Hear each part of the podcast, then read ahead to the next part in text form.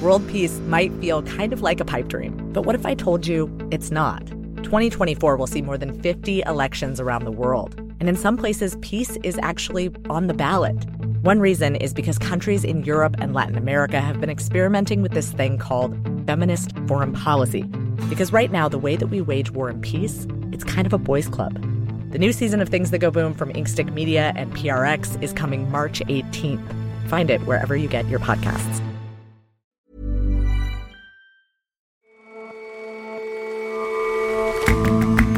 Hello and welcome to The Intelligence from The Economist. I'm Jason Palmer.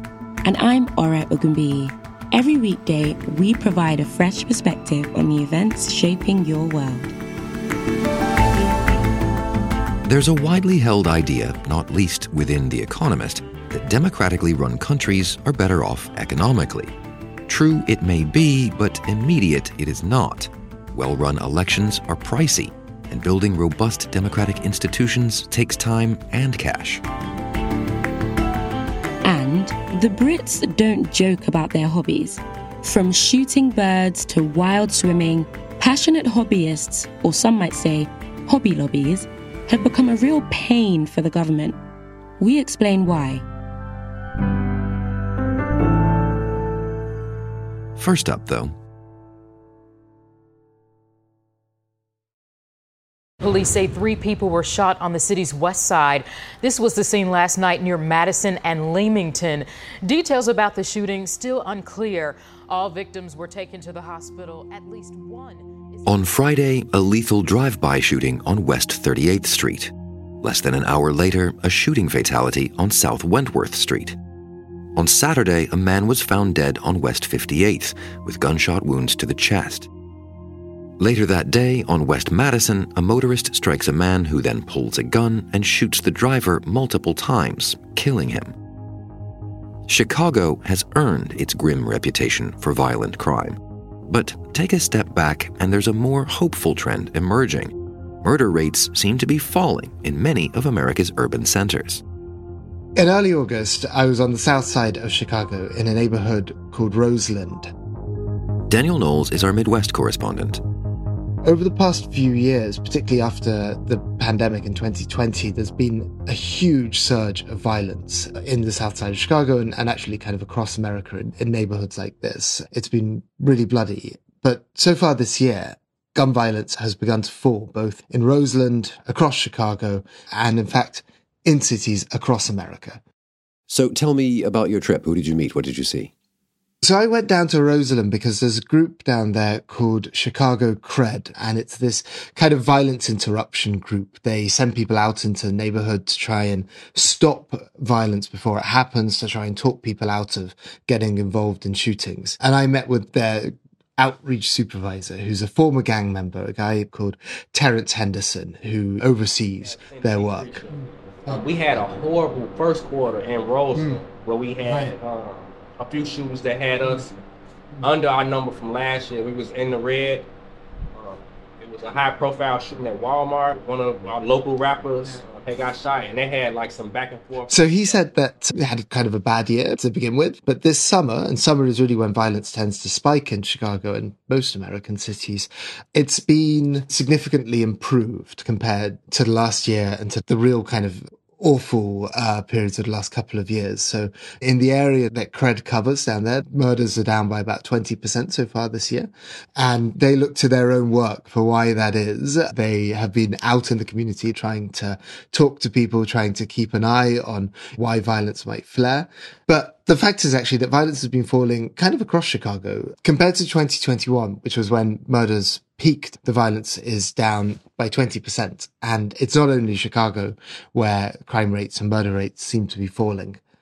Yeah, you said that seemed to be a pattern across America. We don't have kind of national data yet, but you know, there are organizations who do follow local city level crime data. So there's one called the Council on Criminal Justice, and they have been following the homicide rate in 30 of America's biggest cities.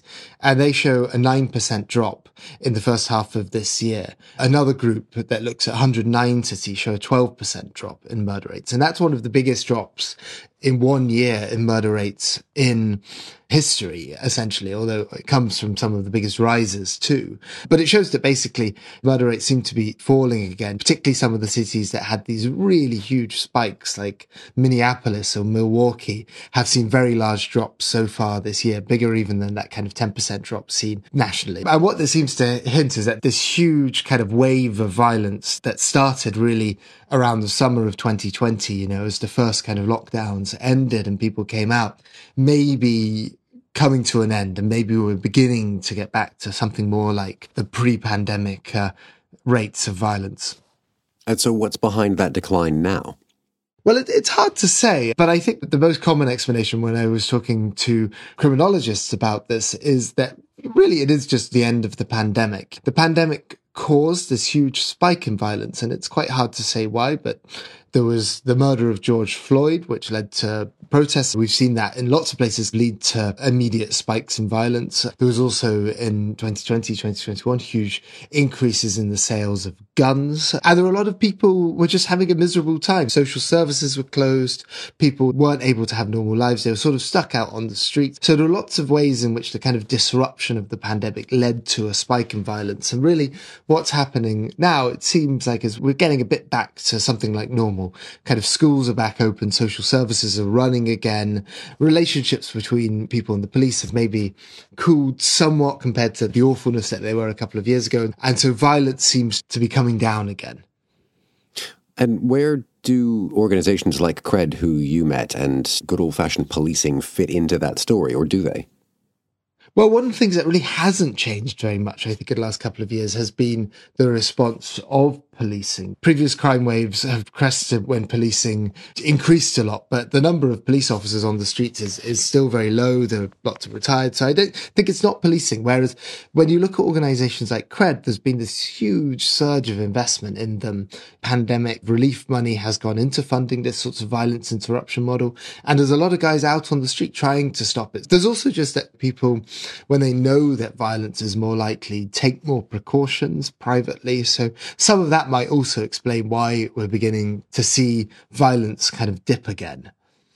So this discussion has been about violent crime. Is that is that to say that crime more generally is down?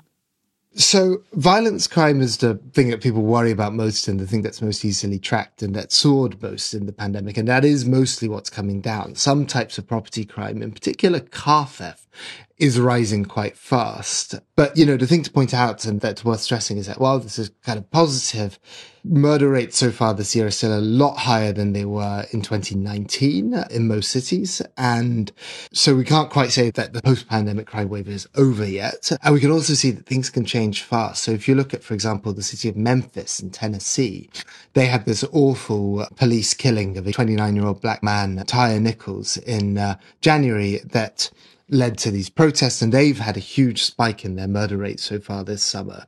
So something like that could happen again. You know, I think we can't really say that police have reformed that much that we won't get that sort of incident happen again elsewhere. So it's positive, but it's not a radical improvement just yet. And not so long ago, we were speaking with you about how so many Americans die young. Where does this leave us? Where, where does this fit into that broader picture?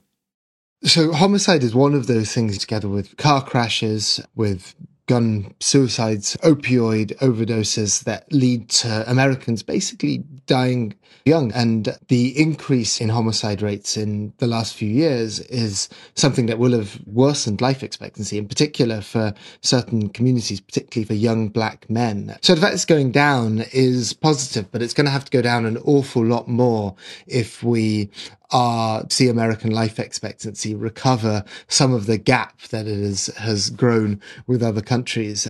And certainly matters of crime and of policing are a huge political hot button issue in America. Where does this story fit into that? So in last year's midterms, you know, the Republican Party, they really pivoted to talking about crime in a lot of Senate races and how Democrats are weak and how murders have soared under Democratic mayors. So the fact that it's kind of beginning to come down murder rates, it will definitely be a relief, I think, to a lot of Democrats and to Joe Biden, who found themselves in this tricky position between activists sometimes who've been very critical of policing and police who've been very critical of them. So they'll be relieved for sure. Joe Biden will claim the credit. But I think for him to really benefit, crime rates will have to keep dropping. Daniel, thanks very much for your time. It's always a pleasure, Jason. Thank you.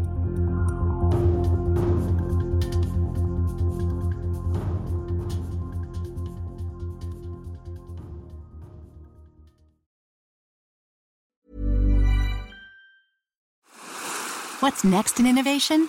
That's not the right question. It's where. Puerto Rico is more than just a tropical paradise, it's an innovations paradise where startups and global players coexist in a vast and vibrant ecosystem where talent runs deep, highly skilled, and bilingual. Plus, Puerto Rico has the most competitive tax incentives in the U.S. If you believe your business can go anywhere, this is the place to bring it. Find out more at investpr.org/economist.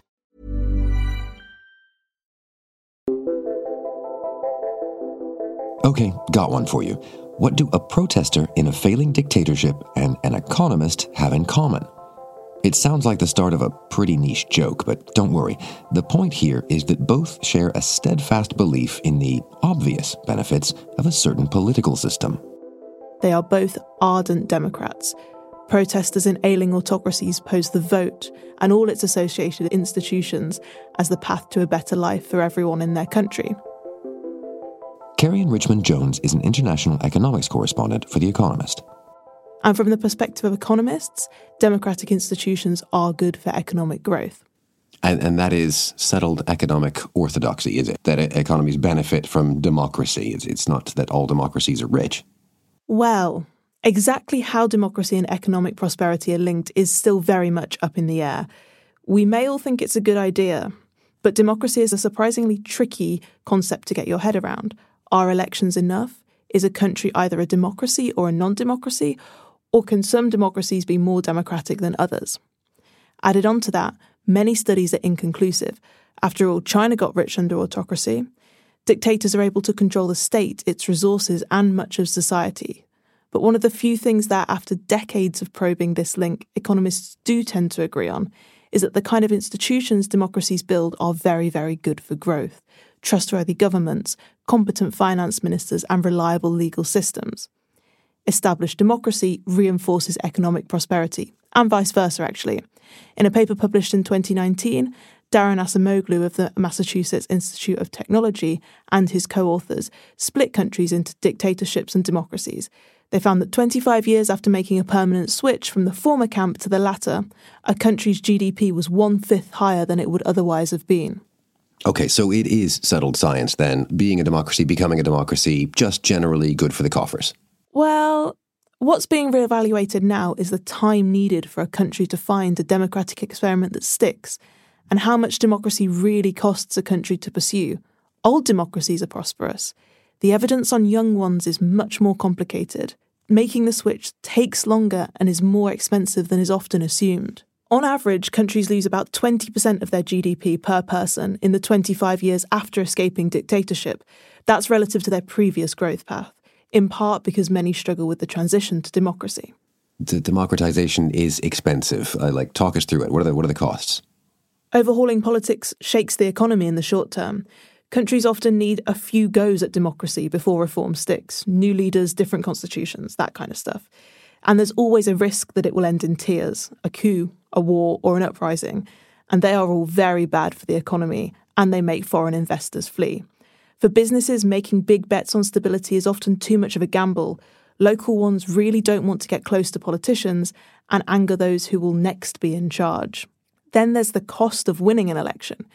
This can often be more expensive for a government than fixing one.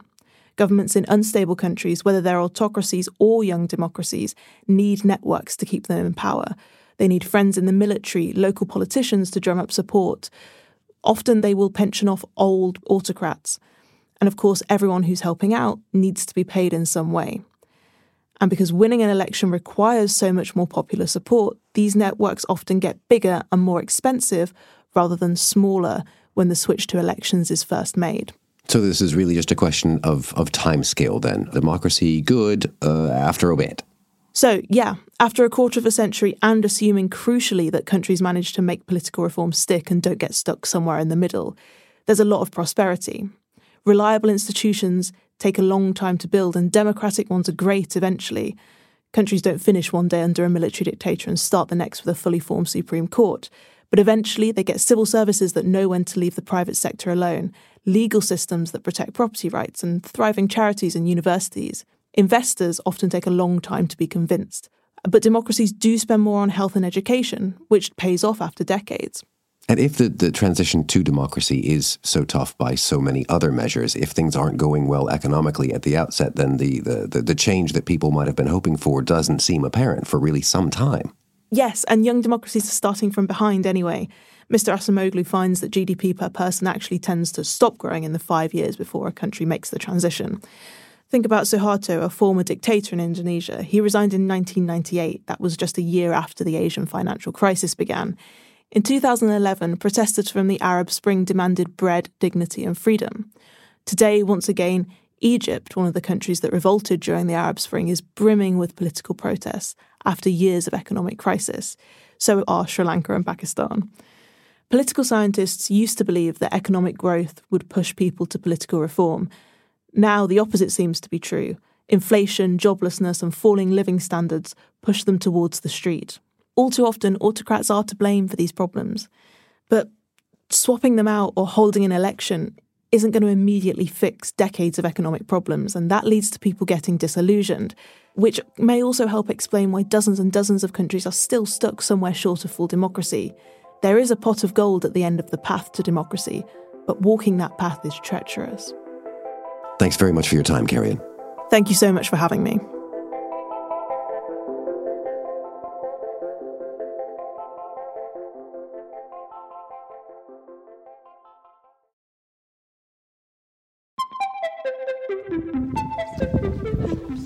So I went up to the North York Moors in North Yorkshire, which is a beautiful bit of moorland with a very artificial environment.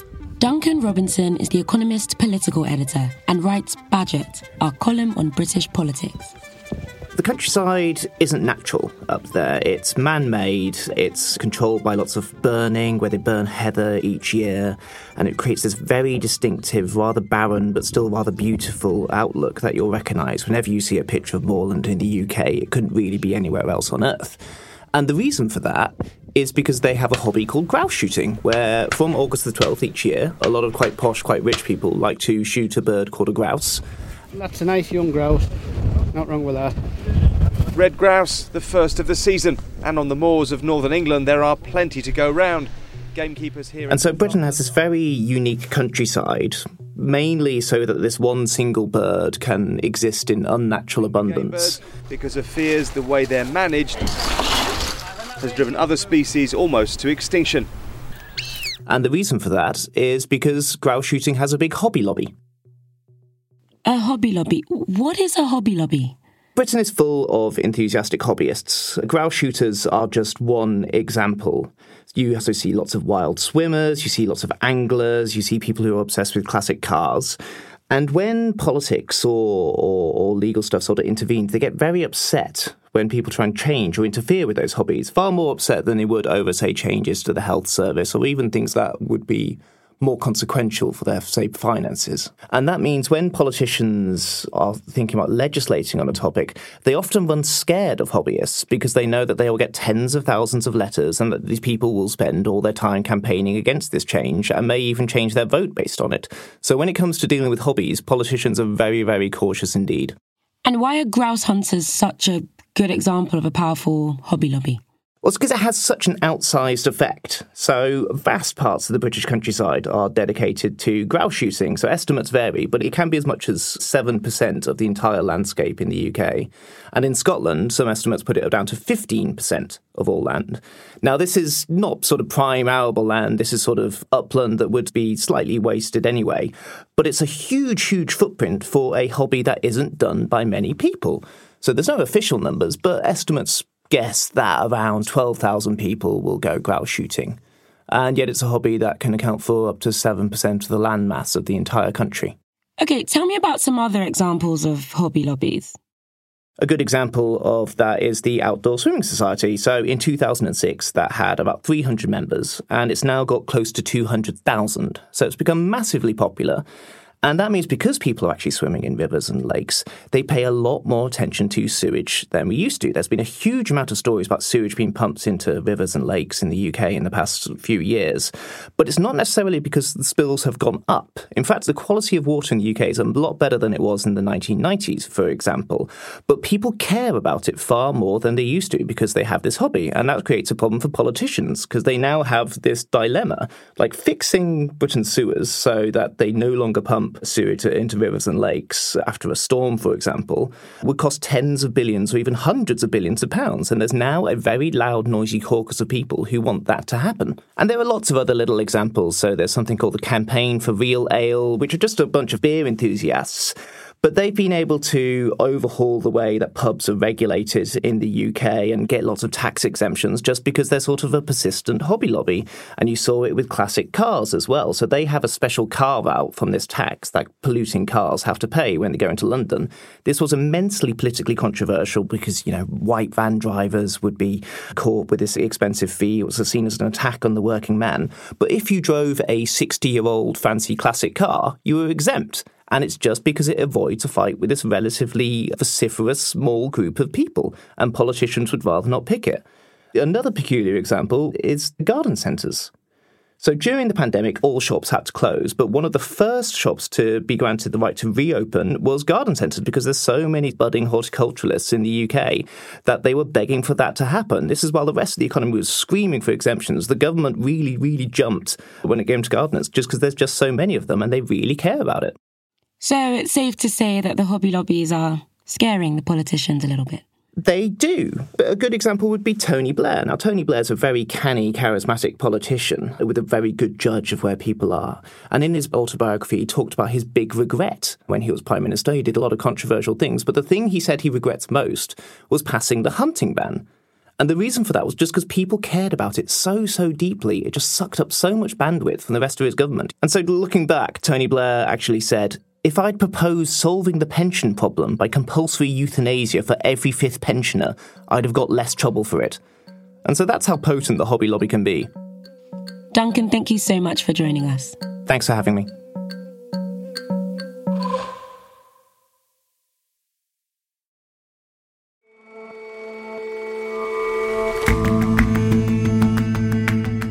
That's all for this episode of The Intelligence. We've got some news for you if you're a subscriber. The Economist's app now has a dedicated tab for this show and for all of our podcasts. It's the easiest way to tune in every day. And if you're not a subscriber to The Economist, check out the special offer we've got at the moment a free 30 day digital subscription. Just head to economist.com slash intelligence offer or click the link in the show notes. We'll see you back here tomorrow.